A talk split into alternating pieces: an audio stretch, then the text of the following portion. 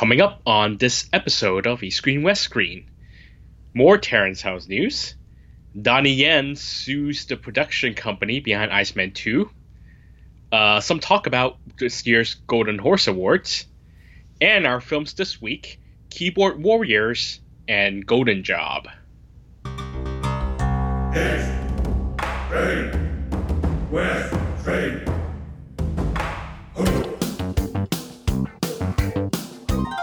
This is East Screen West Screen with Paul and Kevin, where if films were food, they'd be full of it.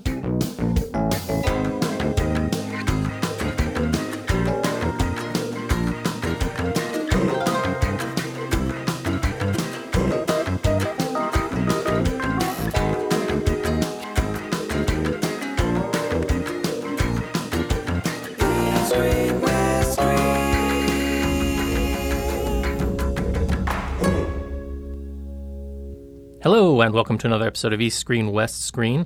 This is the show where we talk about film from Hong Kong to Hollywood and some other stuff in between. I'm your host, Paul Fox, sitting here in chilly South Carolina today. And coming to us from his news desk, fresh off the plane from Taiwan, is Mr. Kevin Ma. Hi there, Paul. Hey there, everyone. How's it going? How are you doing, sir? You're just back from Taiwan, but you're a little bit under the Yep. weather. Uh, so I hope Yeah. you're feeling better. Thanks. Uh, I mean, it's not the first time. Yeah, just some stomach issues, and you know, and uh, they, you know, when you go overseas and you're not eating normally, and at least normal hours, and you know, and then you're watching four movies a day or something, you know, for like a whole week, yeah, it kind of takes a toll on you. So I'm still a bit exhausted. Um, but you know, my it's not like cold or anything, so I'm okay. Although, although I might still be coughing from a earlier thing, but yeah, otherwise I'm doing all right. Thanks. All right, excellent. Yeah, hashtag film critic problems, right? How's it going your end there, Paul? Uh, it's fine. Uh, we are preparing for the holiday known as Thanksgiving here in the States. So I'm uh, on the road with family as we record this and looking forward to a nice, uh, you know, sort of traditional family holiday. Uh, unfortunately, there have been no new movies of note um, from Hong Kong or Asia uh, coming my way outside of things on Netflix. I know that last time I think we recorded, I'd mentioned I was going to talk about the the uh, the film, the Netflix documentary from Singapore called Shirkers, and I do intend to get to that. But I had a special request from a fan and a frequent contributor uh, to the show here to do a review of Golden Job, even though we're already a couple months out from that. So, uh, you know, I take all requests to heart, and here I'm going to talk about Golden Job with Mr. Ma today. So, we look forward to that. And as he said, we're going to be talking about a Steffi movie that I wish I could see, but I can't see. So we're going to hear Kevin talking about uh, Keyboard Warriors. But before we get into that, uh, let's do what we always do. And let me throw the talking stick back over to Kevin with this week's news.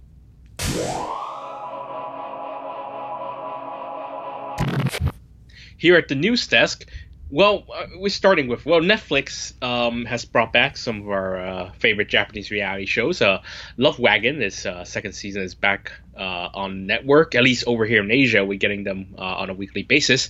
Um, but Paul, you have some news about our other favorite Japanese reality show, right? Yes, indeed. That is a Terrace House opening new doors, which is what is it like the fourth or fifth series now, considering if we talk about when Netflix p- picked it up or not. Um, but yeah, it- started earlier this year. We've talked about it frequently here on the show. And I was just kind of thumbing through some online articles, and Time had this article um, titled "The Top 10 Shows of 2018." So I was interested to see, you know, what they were picking as their top 10 shows.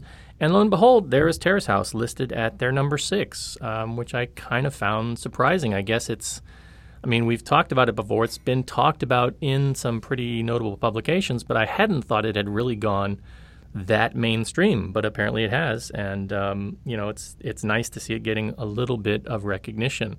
Um, we recently, in our household, finished up um, the current fourth season or fourth series of the opening new, doors segment um, just this past week. We've been taking it really slow, even though that was rolled out uh, a couple months ago. And Kevin, you still haven't even kind of gotten into it. You've been holding off, right? No, I'm already about half of the two episodes left from finishing the current um, uh, batch of episodes. Um, are there new episodes? Do they have a date for the next batch already? They don't, as far as I know. I haven't seen anything. Okay. So, but I'm yeah, I think I have to wait be- another. You have to wait another like eight weeks or something after the new batch come out. So uh, I'm trying to. I'm going to Japan in a couple weeks, and I will try and finish watching whatever we have here, and then I can hopefully at least try to. I always say I'll try and catch up in Japan, but I never have enough time when I get to Japan. Um, it's really weird, and then I download the episodes, and then they only last on my iPad for a certain amount of time, and then they're gone, and I have to be like, oh no, I wasted my time. Um, but no, I, I'm I. It's not that I'm only like taking easy, it's because I have so much other stuff to watch ahead of it. Because you know I trying to watch a lot of films, and I'm also trying to watch some TV shows for work. Um, and Love Wagon has started, and there's a huge surprise in Love Wagon. Just even the first episode of the new season, but I don't want to ruin it for you here, Paul. But still, it's a huge surprise. Um, so I'm just kind of like, oh my god, when I'm gonna finish Terrace House. So I'm kind of taking it easy. Instead, I, I've taken the terrible habit of reading spoilers ahead of time already because I want to find out what happens, but I don't have time to watch it. Um, but yeah, no, I mean, I'm, I'm not like intentionally taking it slow. It's just life comes at you hard, and you know, it stops your reality show binging. Yeah, indeed, and and I, you know, hopefully once you've kind of caught up with the current season, uh, I'll look forward to talking about uh, few of the later season points with you on that. So, um, yeah, if it's not something that has been on your radar, you know, I think maybe now is the time to to jump in. And you've got most of the seasons up on Netflix now, but you could very easily just start with opening new doors if you didn't want to watch some of the earlier shows. They do make the occasional callback. Um, there's one in the current fourth season of Opening New Doors, which is a, a distinctive callback to a, an, an earlier season that uh, fans will will recognize because it was something that I was talking about with my wife.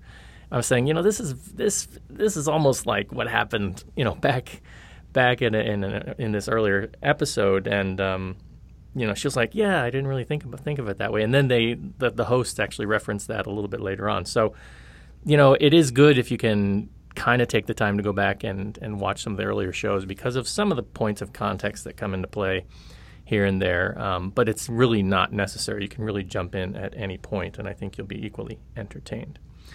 Speaking of being equally entertained, uh, we have a sequel that has come out at long last that people have been talking about and uh, you know Please, no one has been talking about it. Well, people No were talking about where's the sequel? Where's the sequel? Because this was a movie that kind of, you know, did one of those things that some movies do where they have end credit scenes that, you know, basically are the trailer for a sequel. And so this was something that I think a lot of people were talking about like, is that ever going to happen? Because it was such a bad first movie in, in most people's minds.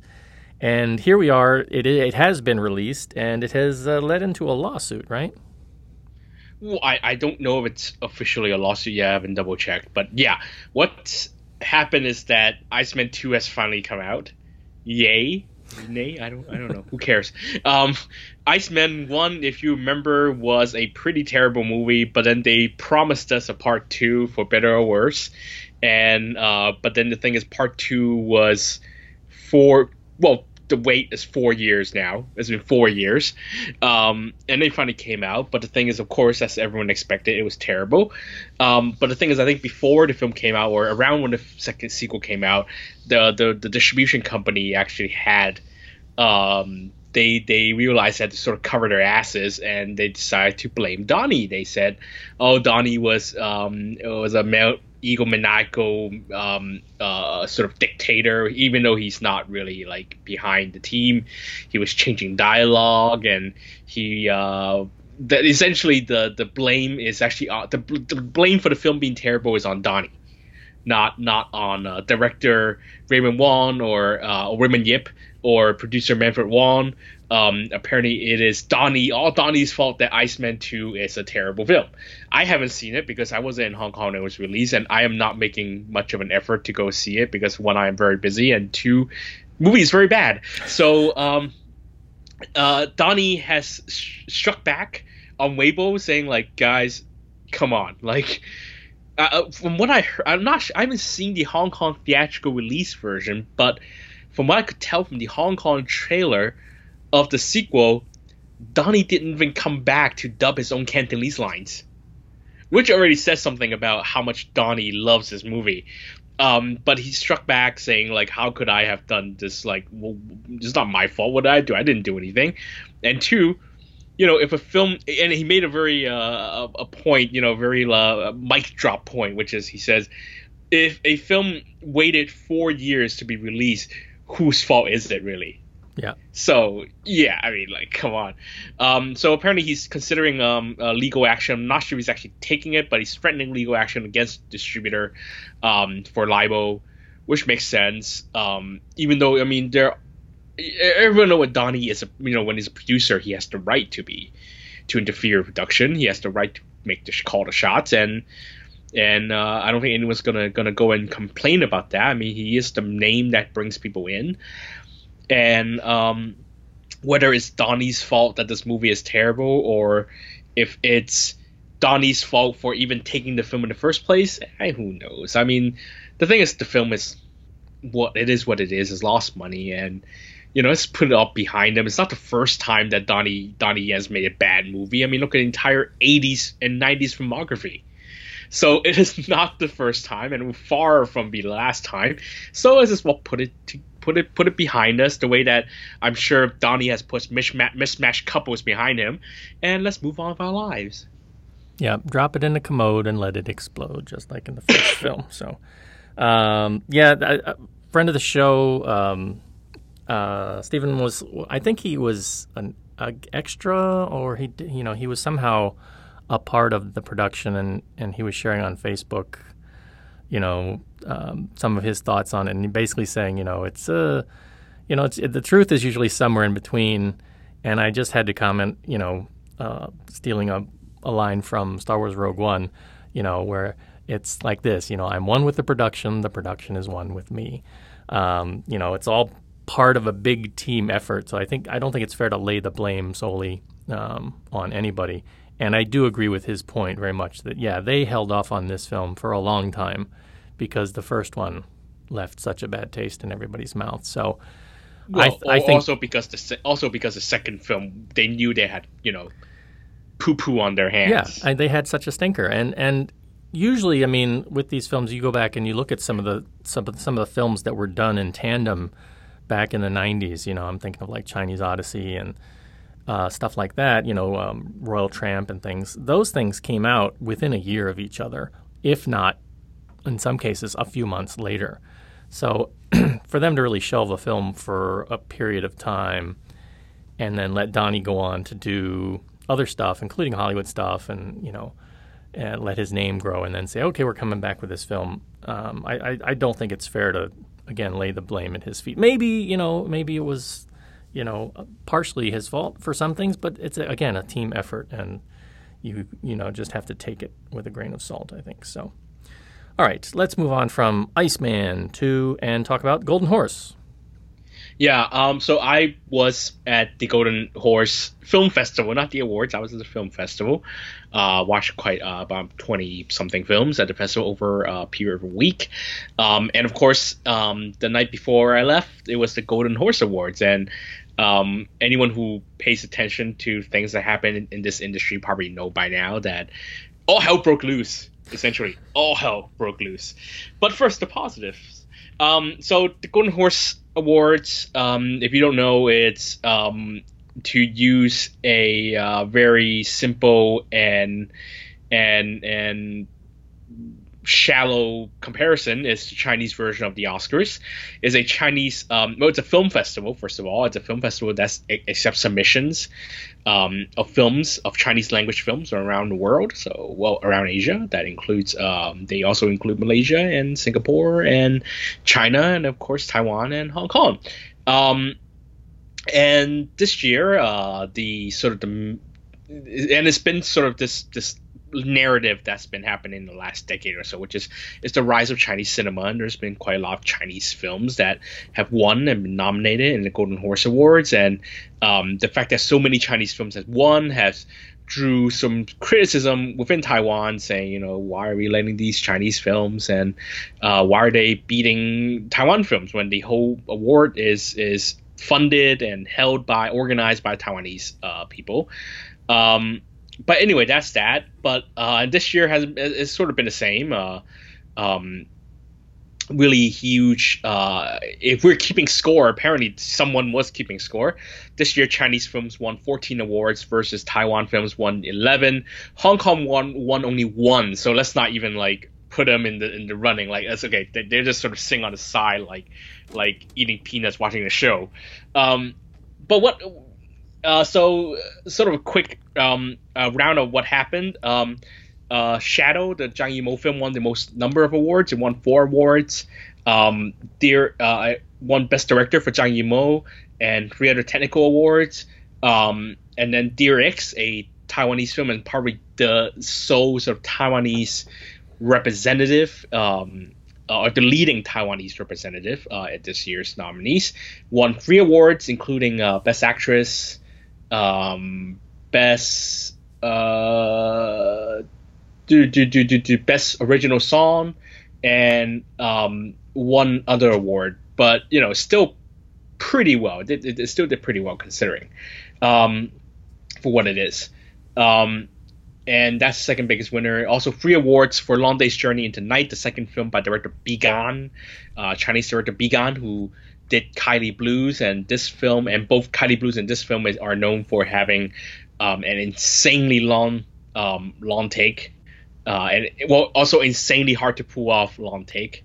Um, and I think uh, so. I think Long Day's Journey Tonight won three technical awards.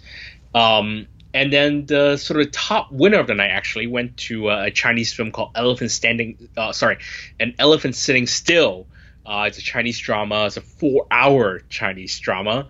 Um, it won uh, Best Adapted Screenplay. It's actually adapted from uh, uh, director Hu Bo's original novel uh, and it won Best Film. So it won the top award. It Only won two awards, but it won the top award, which uh, it's ultimately what matters. The story behind the film is actually quite controversial because the director Hu Bo, he finished a, uh, a fairly final three hour and fifty minute cut, uh, but there was a, a lot of uh, trouble surrounding the post production of the film, particularly the uh, rift between Hu Bo and his investors, being that his investors didn't want to release a three hour and 50 minute film, and Hu Bo having made the film in such a way that it's actually impossible to cut down. I saw the film at the festival and I could tell because each scene is, is, is essentially one long take. So it's very, very difficult to cut it any shorter than what it is. Um, but the investors, um, they, they're, you know, seeing, you know, considering they dug in their heels, actually even threatened to remove uh, Hu Bo's name uh, from the film and didn't pay him uh, his his fee as a director. Um, and there was a huge, huge um, mess going, uh, uh, huge fighting happening when Hu Bo committed suicide. It's not known whether Hu Bo committed suicide directly because of the trouble surrounding the production, but anyway, it's a tragic end, and the film was never officially completed. Uh, but after um, the tragic incident, the producer, original producers, which includes director Wang Xiaoshuai. It's, it's a, he's a very famous uh, fifth generation director in China. Um, they they reverted their rights and give it back to the uh, to director's parents, and they moved their names from the film. And um, a film festival named First in Xining stepped in and actually finished the post production of the film. Um, they had the film premiere in Berlin, where it won the FIPRESCI Prize, and then it, uh, the finished completed version, um, because the first film festival paid for the post production of the film, they had the sound mixed and they came up with a new score and essentially finished the film. Um, they premiered it at the first film festival, and then it was it was uh, submitted to the Golden Horse Festival, and it won the top prize. Uh, Hu Bo's mother uh, went on stage to accept the award. She was uh, both awards. She was obviously very emotional, and she couldn't say much on the stage. Um, but uh, it's a very fitting tribute. Uh, and it's a very fitting because I wouldn't say the end because I think the film still has a long way to go after this win, but it's a it's a very um, sad but it's a very bittersweet note for the film um, because you know the sad part is I think is I will never see the greatness that Hu Bo could have achieved. I mean, this film is Elephant, Elephant Sitting Still is a great film. It's a great, great film for what it is. It has its flaws, but I think it's a great film. It's a very, um, it's an admirable achievement, and to think that Hu Bo could have even achieved something greater is, I think, the it's just the saddest part of this whole story. Um, so uh, that film uh, um, was uh, had a lot of uh, achievements uh, on the night of the awards. The only Hong Kong film that picked up an award is Best Supporting Actor for Tracey uh, Ben Yuen, who plays a an older transgender woman in the film. Um, it's his first nomination and first win. Um, although it is kind of sad that Hong Kong, once a formidable force at the awards, only picked up you know one award at the end of the night. Um, and it didn't have any nom- major nominations this year. No best film, no best director, no best actor. Uh, is there best actor? No best actor. Um, no screenplay. Um, and yeah, but you know that's that's another side story. But the biggest story of the night, the one that's making global headlines, the one that I got briefly interviewed for by BBC World Service, is what happened at the Best Documentary Award the best documentary award went to a film called uh, Our Youth in Taiwan. Um, it's a documentary that is about two activists um, in Taiwan. One was one of the leaders of the Sunflower Movement, um, and later disgraced because of other things that happened in his life. And then other one is a it's a student. It's, it's uh, it's a is a student from mainland China studying in Taiwan, and she also became a social activist in Taiwan, and of course that put her in some trouble. Um, but it's about their stories, and so the film, you know, is already kind of political, um, or it's, it's about political issues, but it's about those characters. Mainly, it's about those characters. Um, when director Fu Yue went up to the stage to take the award, she ended her acceptance speech by saying that her wish, her dream as a Taiwanese is to see her country be considered an independent entity or an individual entity, which means, yes, she wants Taiwan to be independent. That pissed off a lot of people because there's a lot of people in China. Yes, that pissed off a lot of people in China. Um, suddenly, the entire Weibo, every film Weibo, what I call the way we have film Twitter, we have film Weibo. All of film Weibo started reposting the Chinese uh, Chinese uh, map including Taiwan, saying um, uh, uh, uh, China not one. Uh, how do I say it? The way they're saying is like no, not a not a dot can go missing, as in referring to Taiwan on the map is a little dot. So they say not one dot less can be missing from China. So uh, obviously everyone fall into line. All the celebrities that were at uh, Golden Horse, they quickly retweeted that or we we Weiboed that photo, that map. Um, other celebrities stepped in. Even William Chan, a Hong Kong star who we haven't seen in Hong Kong in a while because he has a huge career in China now. Even he went and reposted the thing and says, "Read repeat after me, Taiwan, China." So everyone had to fall into line. Apparently, um, everyone except director Lo Ye uh, boycotted the uh, the post award um, uh, cocktail uh, there's already rumors flying everywhere saying that oh uh, you know the, the, authorities are not going to allow Chinese films to be submitted to the awards next year, which has already been denied apparently. Uh, uh, it's all moving very quickly, but then you know there's a lot of talk about whether the director should have done this and she should have said this or should have said that. She doesn't regret saying it. She says that um, you you don't have to agree with me. Um, but you know you can say Taiwan, China all you want on stage because that's what happened afterwards. Um, after she said it, um, Tumen, uh, the the best actor winner last year, went on stage and said, "I'm really happy here to be here in Taiwan, China." Uh, which pissed off a ton of netizens in Taiwan. Um, and then it's not clear who, who who started this whole thing, whether it's because uh, Fu Yue already had this in her speech written out, or was it because Zhang Yimou was pre- presenting the Best New Director award and she and he said that Uh, all five directors are part of Chinese cinema, so it's not known who said what first or who provoked who. But anyways, now this whole big international incident, and everyone's afraid now, or everyone thinks everyone's in trouble.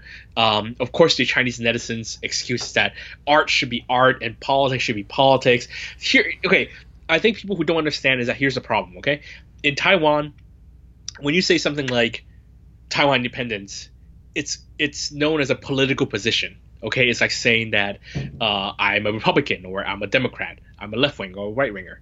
But in China, they don't believe in political position. There is only politically correct. There is, according to China.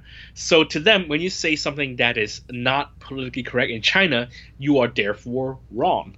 So there is only to them, when what you're saying to them goes against what they know to be fact and there's a lot of people in China. And when you have when you piss off even 10% of China, it means 140 million people, and that's a lot of people.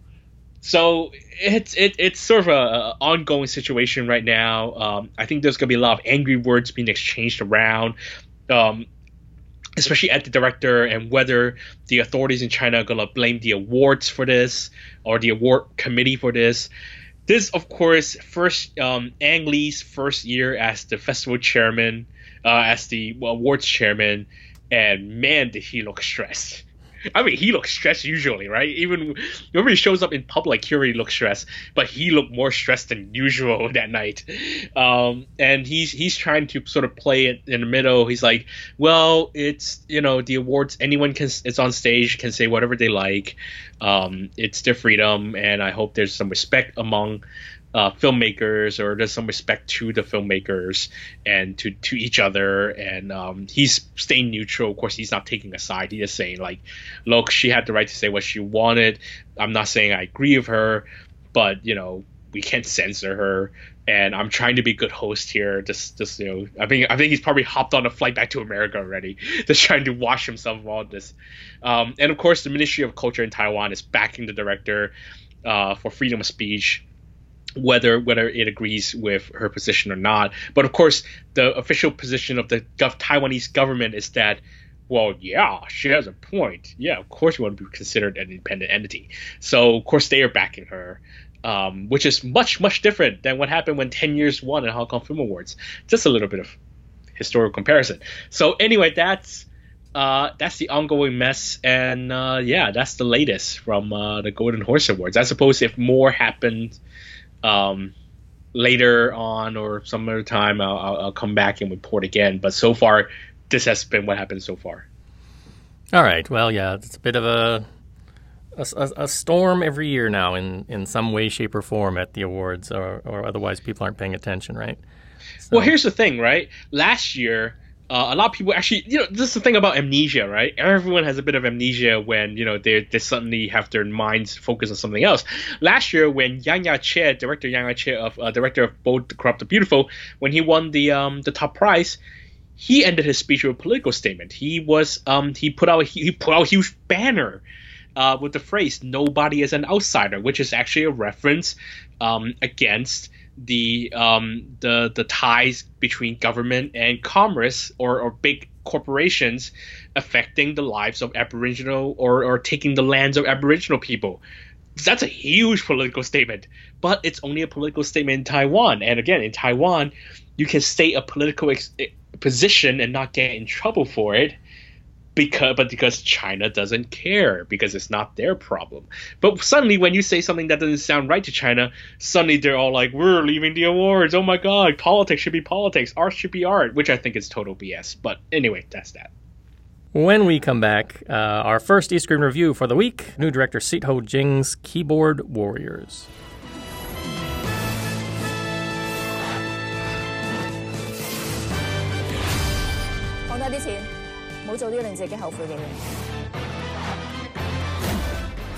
And welcome back. So, for our first review this week, it's a film from new director Sito Jing with Steffi and pretty much nobody else you've ever heard of in the film Keyboard Warriors.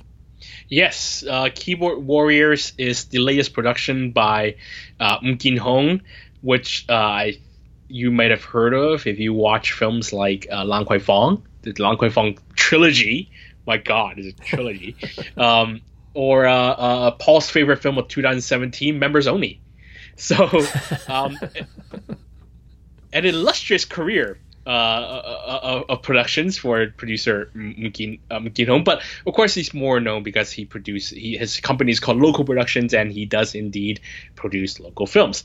Uh, Keyboard Wars is, is his latest production and his directorial debut of Sid Ho Ching, who I'll go into uh, in a little bit. But uh, quickly, here's a story of the film. Suitcases of cash fall out of an armored car onto the streets, creating a huge commotion in the city. Typical loner Jay Kwan, played by Sing Lam, and his buddy Ang Ray, played by Neo, Rao, Neo Yau, are both witnesses and they're curious about the incident. They call up a search team on Golden Forum to look into those who picked up the money. Policewoman Nancy, played by Steffi Tang, um, the sister of money-minded girl Mandy, played by Grace Chan, was on scene and is tasked to lead the investigation. As the search team keeps digging, they realize that there's more than meets the eye.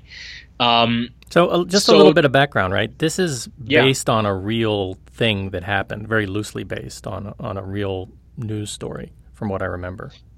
That's right. Yeah. A um, so I think uh, armored car, a couple of cases of money fell out of an armored car, and lots of people picked it up.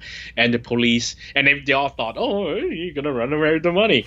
But actually, um, the thing is, the police went up tracking the money and arrested a bunch of people uh, for picking up the money, which means that the police actually is more powerful than you think. Then for some reason, they don't they choose to take their time prosecuting certain other people. but anyway, that's an that's another thing that we wouldn't we shouldn't be talking about here. There's there's no politics I on mean, this show, right?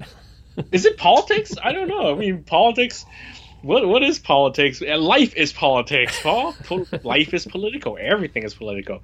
But anyway, okay. Moving on. Um, yeah, so it's based on it's loosely based on that incident, and um, and and I think uh, if you don't know Golden Forum, it is a very popular internet forum. It's essentially the the hotbed of netizen culture in Hong Kong. Well, at least it used to be because a bunch of um, uh, Golden Forum user unhappy with the management, sort of like Reddit, I guess. They went off and founded their own different forum, and that forum has become equally popular as as Golden Forum. Golden Forum has also been the home of um, several really hit uh, novels because some posters like to go up and post long form stories. It's the, sort of a new new way of a, you know how back then like Jin Yong posts his uh, uh, novels as serials on newspapers. Well, there's a new new era, so you see these wannabe aspiring authors write um, uh, their novels and post bits and post them bits at a time on Golden Forum, and they become so popular that they become released as novels. So one is the um, uh, uh, what was it? God, what's the Chinese name? One night I took the anyway the novel that became the Midnight After, the Fruit Chan film, um, Due West. Uh, of course, Si Ho Ching's own Golden Brother also came from Golden Forum. So Golden Forum is really a um, is the hotbed of pop, hip hop, netizen pop culture in Hong Kong, and it's a source of many pop culture things that sort of fall falls over the you know goes over the heads of many people outside of Hong Kong, even in China, because it's just very very local. In fact, they even have their own vernacular because they're not allowed to put uh, curse words, so they have their own vernacular to replace certain curse words, and even those vernaculars have gone into like mainstream culture. That's how big Golden Forum is.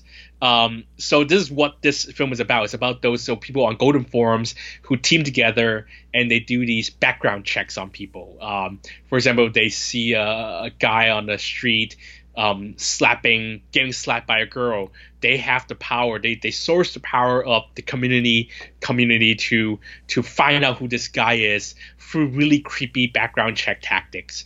And uh, uh, I think it's called human flesh search engine, right? That's that's kind of what, what they call it. Um, and I guess what, the Western equivalent is kind of like doxing now, right? Yeah, where, where yeah, they like find way, out people's yeah. information and, and post it up online for you know people to you know find out about them and and or harass them. Yeah, essentially that's what it is. I mean, they call it justice, but um, the film never goes into the dark side of that because you know it's the directorial debut of Sid Ho Ching, who found fame with a Golden Forum novel. He uh, he's the writer behind Golden Brothers, so he is a one of those guys. He is essentially one of them. In fact, uh, a lot of the users name usernames you see in the film are actual legendary Golden Forum members um, names. So that's we always had a Q and A um, when we attended a screening. Um, so you can see that he's on those guys' side, but the dark side of doxing, the dark side of keyboard warrior culture, is is rarely explored in this film because it's a very netizen savvy film, and there's a lot of references to hipnet terms, and of course there's some anime references because a lot of these Golden Forum guys, they're they're um, stereotype stereotyped as geeks.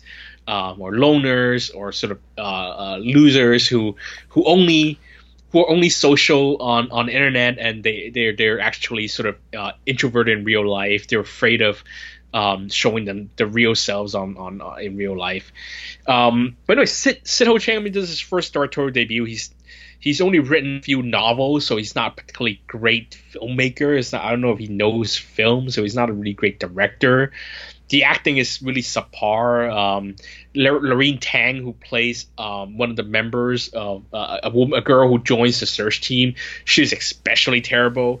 Um, if you remember her, she was in uh, Lawrence uh, Lawrence Cheng's uh, Yuppie Fantasia Free as the daughter, um, and she was mainly cast, I think, partly mainly for her assets, and uh, unfortunately, she hasn't improved her acting here. In fact, I think it's gotten worse. Um, and I think the technical crew of the film picks up a lot of the slack. Some of the camera work is slick, although you don't really see much quote unquote directing going on here. Um, Stephy bring, brings some weight to the cast. She's the biggest name on the cast, which unfortunately says more about the rest of the cast than Stephy's own abilities as an actress. Sorry, Paul. I'm sorry, Paul. It's true. She's okay in the film, but come on, when Stephy is your strongest actor, I think yeah. you have a huge problem with your cast. Um, the script itself is okay. Um, there is a pretty big twist that isn't given away by the marketing materials at all that I shouldn't give away here, but uh, I think it's given away. Pre- it's told pretty early on, so it's hard to talk about the plot or the narrative structure without giving away the twist. So I'm not going to. But um, it, the twist is very interesting, and it sort of sends the film into a very um, a direction that you wouldn't have predicted when you look at the marketing materials or you hear the story, the basic um, uh, uh, selling point, the basic log line of the story. Um, there's some fun to be had, but it's not really an outright comedy. It actually becomes quite serious. Um, but then I think there's not much weight to the drama because all that's really at stake is blank spoiler and and which I can't talk about and the other thing is the reputation of a bunch of keyboard warriors. So it's like, yeah, this like after watching, it's like, okay, so what? Yeah, I mean, you know, that's what it is. Um, it's a logline driven production, as many Kin Hong films are. As in Kin Hong, he thinks of an idea, he goes, "Let's make a make let's make a film." So Lan Kwai Fong, let's talk about young people clubbing, and then a trilogy was therefore born. Um, let's talk about um, private clubs uh, uh, uh, that are frequented by rich young brokers, and then members only was was born. Um, I want to make a film about keyboard warriors, and then keyboard warriors was therefore born. So it doesn't really say much more than what you see. He's not, like I said, the film really avoids the negative aspects of doxing.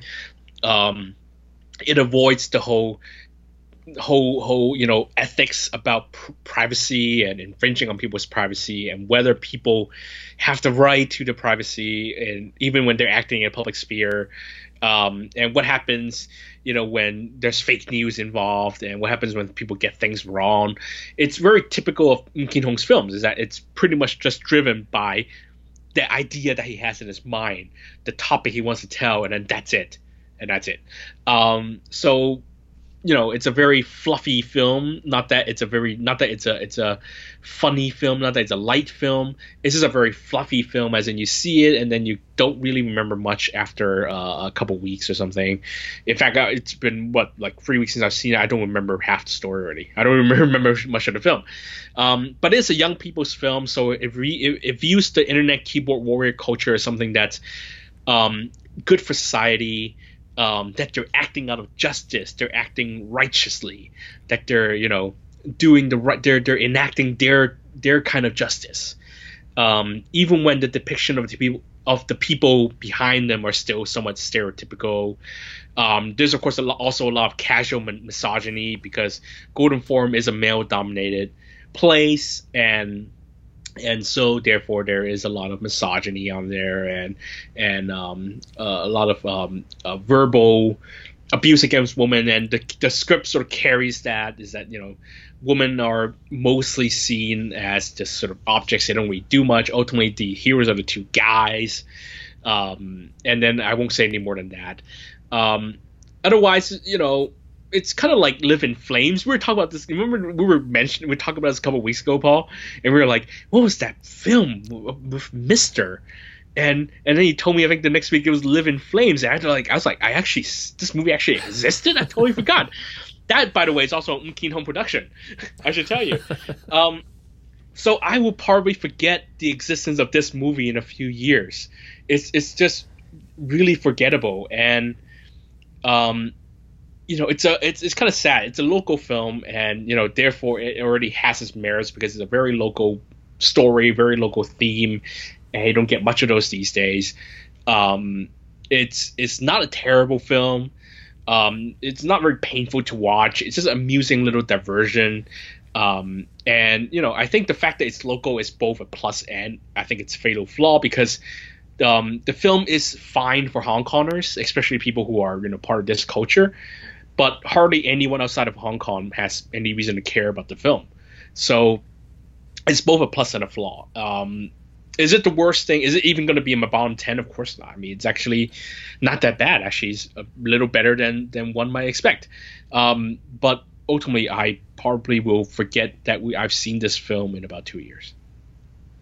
Yeah, I, I do have one question because in some ways we talk about films that focus on internet culture, and I, I, don't really remember a lot of it from Golden Brother, but I'm thinking of other films like um, Train Man or stuff that you know is really based on internet speak. Do they do a lot of focus in this on like people actually sitting down and typing at a computer or do they have like word bubbles pop up on screens like you've seen in some movies when it's based on you know texting like i'm thinking like maybe chat or, or stuff like that? Um, do they do they spend a lot of time trying to focus on you know that people engaged in that you know being engaged in the Golden Forum or, or, or whatever form they have here? Or is it, you know, pretty straightforward and just, you know, kids, you know, maybe a, one scene at a computer and then the rest of the time they're on their phones or out in the street or something? Um, bit of both. I mean, because I mean, obviously, a lot of the film revolves around that whole internet search, um, how they use the community to, to get certain means, uh, to achieve certain things. Um, so obviously, there are a couple of scenes of those, at least uh, a couple of major sequences that involve it, but is it a particularly smart way of showing it? Not really. I mean, it shows that it works, um, but uh, like I said, it's not memorable film, Paul. I don't mm. remember much of it, but it happens. I mean, certainly happens, but you wouldn't go like, "Oh, that's smart. I wish I thought of that." It's just like, "Oh, okay, well, that's what they do." Yeah, of course, that's what that's what like a 40, 50 year old guy imagined these kids would do. okay. Yeah essentially. Yeah, so it's not it's not particularly deep, uh, in depth about it. I mean, the fact that yes, Siho Ching puts in a lot of references, but I have a feeling he's not one of those human human flesh engine guys. Hmm. Um, but he he uses some of those tech tactics, and but they're not ex- especially enlightening tactics. So you know, it is what it is. Yeah, and and for those you know curious, the human flesh search term is um, I'm probably going to butcher this. It's it's called something like yanyok saosak or something like that, right? Yanyok saosak. Yeah, yanyok. So you know, in, instead of your yanyok chasiu bao, you've now got that term that you can add to your collective library, right? Right. I, I guess if you're if you wanted a Chinese translation to doxing, that's pretty much yeah what it is. Actually, now that I think about it, I think perhaps they didn't go too deep into the the tactics they use because then you have to spend a lot of time talking about the ethics surrounding it. Um, because the film does talk about uh, talk about you know breaking into certain like some accounts or breaking into a bank a bank server or something. But of course they don't have time to stop and talk about you know ethics surrounding doxing. So they don't really go into it, and I think that's the reason why they didn't because once once you go into it, then you have to question it, and questioning it will kind of ruin the fun. So you know they didn't do it. Yeah, indeed. Still, this is a movie that makes me wish I was back in Hong Kong just to go, you know, watch it at the Dynasty on a lazy afternoon for a very cheap It- price. It wasn't playing at the Dynasty. Oh, really? Oh, that's too bad. It didn't play the Dynasty. Otherwise, we would have gone to watch it there, but it didn't play the Dynasty. Hmm. Yeah, and it, you know stuff like this and Iceman 2 also make me wish that since I'm not in Hong Kong, I wish everything had a day and date online release somewhere. So, Seriously, all the films, Paul, you wish Keyboard Warriors and Iceman 2 had global yeah, day and day release. this is the stuff. This is the stuff that you know would make me happy every week, even though they're bad films. I look forward to going watching them at the Dynasty, and you know ha- Right. having that access cut off. You know, it's like you know that, that, that's that's my that's my junkie addiction, I guess. You know, I'm I go through withdrawals, so. And uh, I, I just can't leave it up to Well Go USA to throw me a bone every few months. So, all right. Uh, when we come back, we'll be talking about another e-screen film, and that is the return of the Young and Dangerous guys in Golden Job. 當中幾多辛酸，幾多兜轉，有你伴我闯不覺倦，奇蹟時刻人生中上演。哦哦哦哦，窮途末路可登天，你作後盾支撐信念，才不惧考验，受万事磨練，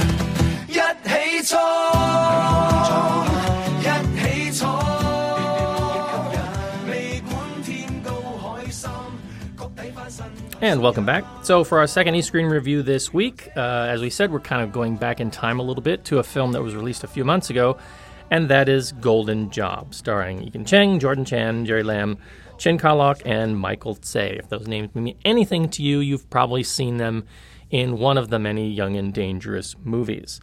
Um, the gang is back here this time, you know, kind of coming together, touching back on that nostalgia. Um, but they are different characters, even though they're kind of in the same character roles for the most part. Um, and it's a it's a new story. The guys are older, not sure if they're wiser. Um, and we'll talk a little bit about our thoughts on this film. This is coming from Chin Ka-lok, uh, who takes the director's helm. This, I think, is his third full-on directorial role. Um, he's got quite a few credits, of course, as an action director, and uh, I tend to like the work that he does in, in that role. Uh, we're going to talk a little bit about, you know, was he more or less capable here as a sort of full-on director? I think we'll have mixed feelings on that. But first, the story. Uh, this is telling the story of Lion, played by Ekin Cheng, who leads a group of government-funded ex-military mercenaries who take on Robin Hood-style heist jobs. Um, but when a job to steal some much needed medicine turns out to actually be a shipment of gold bullion, the team finds themselves cut off from and on the run from their former employers. Um, so, yeah, I mean, if you've seen all of the Young and Dangerous films, you kind of already know the character relationships that they're going for here. They don't break out of those boundaries at all. They, you know, um, you know, so you kind of had Ekin in the lead role as the group's leader. You have uh, Jordan Chan playing a character called Volcano, and he's the hothead of the group. You have um, Jerry Lam, who's kind of the quiet, more pensive one, and he's called, I think his name is Mouse, translated as Mouse. Uh, Chin Ka-lok is the driver, of course, because Chin Ka-lok has a love of cars, and he brings that love here as well. Um, and his, I think his, what is his name? Calm. And then finally we have Michael Tse, who's got a standard name, Billy, which just kind of seemed weird to me. You know, it's like got all these strange kind of code names, and then you got Billy. So, um, but yeah, so the gang's back. Um, I had fun with this because I kind of went into it not really knowing what to expect, ex- other than I was going to see the young and di- dangerous guys on screen. We've had a young and dangerous, you know, remake some years back, right, Kevin? Um, that What? was kind of The, uh, so-so. The reboot was yeah, it reboot the, or the, the, the reboot with the new cast and everything, and you know that was that was okay. It, it wasn't. It didn't kind of bring no? back. It had the uh, no, it had the famous uh, the famous classic line. Um, you went to you went to university in Harvard. I went to university on the street. yeah. so, um, you know, I think for for the most part, Chin Ka-lok really delivers on most of the action here. The rest of it is, you know, it's okay. Uh, as I said, this is only his third full directing feature, so you get a lot of emphasis on the action, not a lot of emphasis in terms of character developments. Um, there's a there's a romantic relationship that's kind of alluded to only in the bookends on this film. It really doesn't matter for the for the length of the film, and you kind of could have cut all of that out, um, really, and just had you know them do this job that went wrong, and it, you know the stakes could have still been there without even needing those scenes, I think. But they wanted to make this a big film, and it travels. You know, it moves to different locations globally, and again, not expecting that. I think part of that and part of the higher budget that goes into this won me over a little bit. Um, but yeah, there's a, there's a couple chase scenes uh, with cars that I don't think hold up very well. There's an extended sequence in Japan where they switch to CGI at points and it just doesn't work. It's like really bad CGI in a few sequences where the physics just don't look right.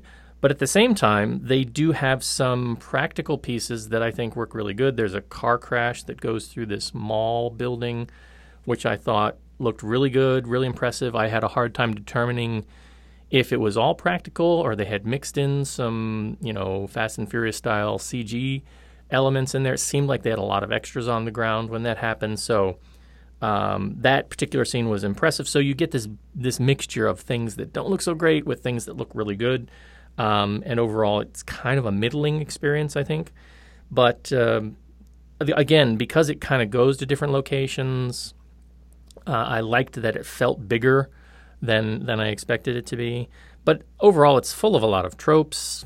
I was okay with that because you just haven't seen these guys on screen that often together of late. Um, they're older, they still have a presence, they feel good in these roles if you like them in the Young and Dangerous roles.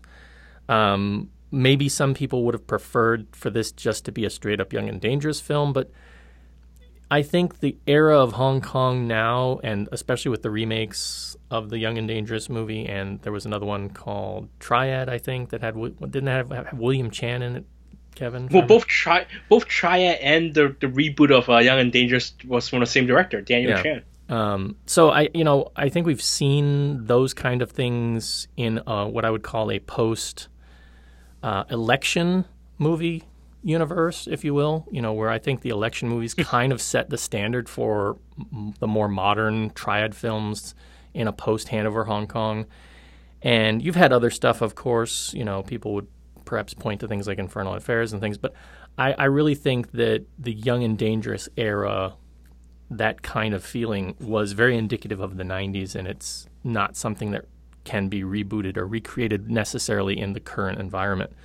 So it's interesting to see them here in those same kind of character roles, but doing something uh, that's a lot different. Instead of cleavers, they've got you know machine guns and uh, they're they're on the run. But it's still a lot of those same kind of tropes. You know, there's a betrayal that happens that you can kind of see coming. Not really a big twist, but we won't spoil it. Um, there are some surprise cameos that show up that I think are really cool. Again, I wasn't really expecting a lot of that. Um, you, you can kind of look at this film as like an alternate verse of Young and Dangerous. So, and if the guys in Young and Dangerous didn't become triad guys, they went on to join the military and ended up as, a, you know, Secret Service mercenaries. You know, it's kind of like a an, a DC alternative universe or something. Um, I quipped on Facebook early on that after watching this, it, I felt like it was like if you had sat down to play Counter Strike um, you know, with the young and dangerous actors at a certain point. Um, that's kind of the feeling I had in, in, quite a few places. And I also wondered if they ever do a prequel for this, you know, the Golden Job, the prequel, are they going to cast Nick Tse as the lion role? Um, or, you know, are they going to go that route? Uh, I don't think we'll get a sequel. I'd be surprised if we do. Uh, I'm not sure. Kevin can probably fill us in on how well this did in terms of box office. Um, but overall, you know, I had fun. The tropes are there. Angry Gweilo acting is there. You've again got some cameos. Um, Yasuaki Kurata is here and he kicks butt, which is great to see. There was a couple other surprise cameos. Um, one's not really a surprise. Another one was kind of a surprise. Um, so there's things to look forward to. And again, they touch back on the old music and the nostalgia gets flowing. So those aspects, I think, if you're a fan of the Y&D series, uh, are fun and enough for you to want to sit through and, and watch this. So, Kevin, you had some different thoughts on it. So, Hmm. Yeah. Um, I thought that for a film that features supposedly smart people is incredibly stupid. um, I, I think that cashing in on on Hong Kong nostalgia in China is nothing new. I don't think the film did particularly well in China. Um, considering I think the budget, it seems like it cost a lot. They went to what Budapest and Japan and where where else? Um, I think there were- they- Montenegro. and and there was an initial scene. I don't know if it was in Africa, but it was supposed to be Africa. It was in a Or- desert. It was in a desert. Yeah, it was in a desert. Yeah, I like the title card. We're in Africa. it's like uh, Europe Raiders when they're like Chinatown, Italy. It's like, guys, would it kill you to just name a city? Like, it's not that hard. Just name a city. You don't have to shoot in the city. Just name a city, guys. Um, but anyway, yeah, it, it, it you know, cashing in on Hong Kong nostalgia in China is nothing new. Um, the film did actually pretty well in Hong Kong for what it is. It didn't do particularly well in China for its budget. Um, you know, but what it is, what it is, exactly what you expect from a cash in. Um, the CG work though is incredibly shoddy for a film that's made in, 2018. Um, that Japanese that that street chase in Japan is really one of the worst things I've seen on this side of PlayStation One. Um, and I think that even the the makers of the first Gran Turismo wouldn't have let that scene pass. Uh, get into the game. I'm talking about what 20 years ago when PlayStation One is on. Um, the twist is given away pretty early on, but okay, I'm not gonna say anything, um, and therefore I can't. We can't really comment on the second half of the plot. Um, Heiward Mak was one of the writers. A bunch of directors, uh, writers was brought in by producer Eric Tsang to salvage the screenplay. Um, so there's a lot of emotional undercurrent, and there's a bit stronger character work than in the usual heist film. Um, and I think that's what Heiward Mak brought in. But there's an intensely, insanely, insanely stupid plot hole in the in the end, and I would try to not. I would try to talk about about spoiling it. Okay, there's a certain character who steals the gold bullion. Okay, and then according to the exposition, it says that that certain person has bought, bought an island uh, with its own security detail, and it looks like a freaking army. All right, I think it's enough to guard all of Hong Kong against a foreign invasion. That's how big the army is. Um, and then they go in, they go in, and they do this whole big invasion thing, and it turns out he still has a vault full of gold. Wait a minute, it's our things in Montenegro. I've never been to Mon- uh, Montenegro, but I don't think Montenegro is that cheap, right? Like where you can buy an entire freaking island of a castle, an entire security, an entire army, and still have a vault full of gold. It costs one I- it- one bar of gold bullion. That's all. Yeah, apparently it only costs one bar of gold. It's like John Wick. It's like John Wick where like a coin buys your entire night, like a, a week at that really fancy schmancy hotel. It's like when is when is Keanu Reeves gonna run out of coins in that franchise? But anywho, um, yeah, this is such a dumb movie. Um, and then there's a random Andrew Lau cameo. Yes, I know Andrew Lau is the director of Young and Dangerous, so therefore it's this big re- reunion. But the scene it makes no sense. He just sort of shows up like, oh, there's Andrew Lau as a Japanese person. No, and then he never appears again. What the hell? Like, you put yeah, I, that's the that's the op, you know that's the level we're operating at here, where you have Andrew Lau throwing in a, a Young and Dangerous reunion for no good reason, just to give some fan service, and the plot never gets past that level. That's how dumb this entire movie is. It it, it puts in fan service ahead of actually servicing the story or putting together a logical story or putting together even logical placement of characters. Um, so you know, if they can't put together a better package than this, why don't I just buy the old Young and Dangerous movies and revisit those? I don't need this to refuel my nostalgia like if I feel nostalgic about these guys, I'd rather watch them in something good than having to pay to watch something new that's terrible. And that's what this is. Um, again, these are like keyboard warriors, right? It's not the worst thing. I, keyboard warrior is better than Golden Job. Here, if we if we're gonna try and rank these movies tonight, yeah, keyboard warriors is better than Golden Job. okay, it makes more sense. It's not better acted, but at least the plot makes more sense, and the story is better. And there's no CGI put- cars. And there are no CGI cars. Oh, actually, that thing might be. No, there are no CGI cars. It has better CGI because yeah, they're the actual you know those computer chat windows, whatever. They look better than this chart that all of that car chase. Um, so yeah, it's a pretty terrible movie. Yeah, unfortunately, I think you'd need a bar of gold bullion to buy the, all the Young and Dangerous films now because they're all out of print, right? Well, they could have used one of Go Bullion to put together better special effects. Uh, yeah. Well, uh, you know, I again, I, I, I do kind of agree with everything Kevin said, but I guess being over here starving in a desert, you know, it, it was fun filler for me, and and that's exactly what it was. It was it was complete filler and fluff. And if you can overlook the the bad CGI chase, um, I think the rest of it is palatable. The one thing I really appreciated with this film too was again, um, they have Kurata here, and like they used him in God of War, they let him act in Japanese, and they don't, you know, bring a an actor to overdub him in, in Cantonese. So I was very appreciative that they, you know, are, are giving him opportunities to come back in Hong Kong films and to just act without having to worry about overdubbing. So uh, that's another bonus point for me.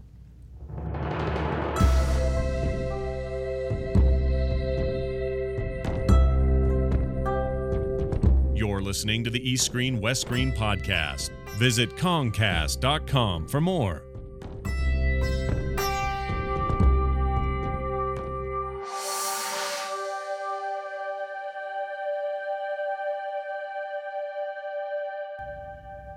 And you have been listening to the East Screen West Screen podcast. Our theme music was composed by Rob Jabor of Schnauzer Radio Orchestra. Research has come from a variety of sources, but primarily lovehkfilm.com and the Hong Kong Movie Database. We also get a tremendous amount of moral support from listeners like you. So if you'd like to be part of the show, please do get in touch with us via our website at concast.com.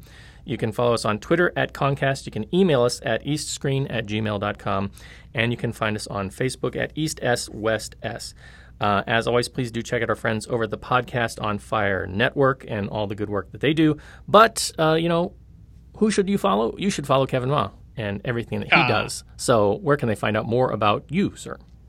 You can read uh, my work on Cathay Pacific and Cathay Dragons magazines, uh, Discovery and Silk Road. This month, I write about um, German road film 303. And for movie premiere, I forgotten. See, I've, I'm making progress. Okay, I can't remember what I wrote for one character. I also wrote about Killing Eve, which is a great, great series. Um, and yeah, I forgot what about more about movie premiere, so it must not be that good. Um, anyway, read my writing on that, and also read my monthly listicle on this. Uh, uh, discovery.cathaypacific.com. Under our stories, you'll find you'll find some in-flight entertainment um, pieces there, um, and you can follow me on Twitter. I'm uh, at the Golden Rock. That's one word, the Golden Rock. You can also reread my entire Golden Horse live blog on Asia in Cinema. That's www.asiaincinema.com. Um, and yeah, I think that's it. Okay, also reach me at kevin at asiaincinema.com if you wish to um, tell me that there's only one China or tell me your political position. Um, I don't care, but you can tell me anyway if you want to. There you go. All right, excellent. Um, so, for our next show, as I mentioned at the top of the show, I think I'm probably going to get around to talking about shirkers unless uh, something else between now and then uh, comes my way. And uh, Kevin, what are you going to be talking about? And please don't say Iceman 2. No, that's because I didn't watch Iceman 2. I watched four Hong Kong movies in Taiwan, and all four movies won't get released for some time. So it'd be a great time to to to put some early reviews up. So it's either going to be um, Fruit Chan's Three Husbands, um, Still Human starring Anthony Wong, or G Affair starring uh, Chapman To, or it's gonna be uh, Master Z starring uh, Max Zhang, which comes out in December. So maybe we should start by Master Z because that's the one that comes out um, the soonest. Yeah, that sounds good. I'm I'm still got my fingers crossed that uh, I might be able to get get out to see that, but no news as of yet. So, all of that and more on our next show. Until then, this is the East Screen West Screen podcast saying happy Thanksgiving for all of you who are going to be uh, carving up a turkey or a ham this week. And for those of you who are not, just have a happy week in general, and we'll see you next time. See you next time, everybody.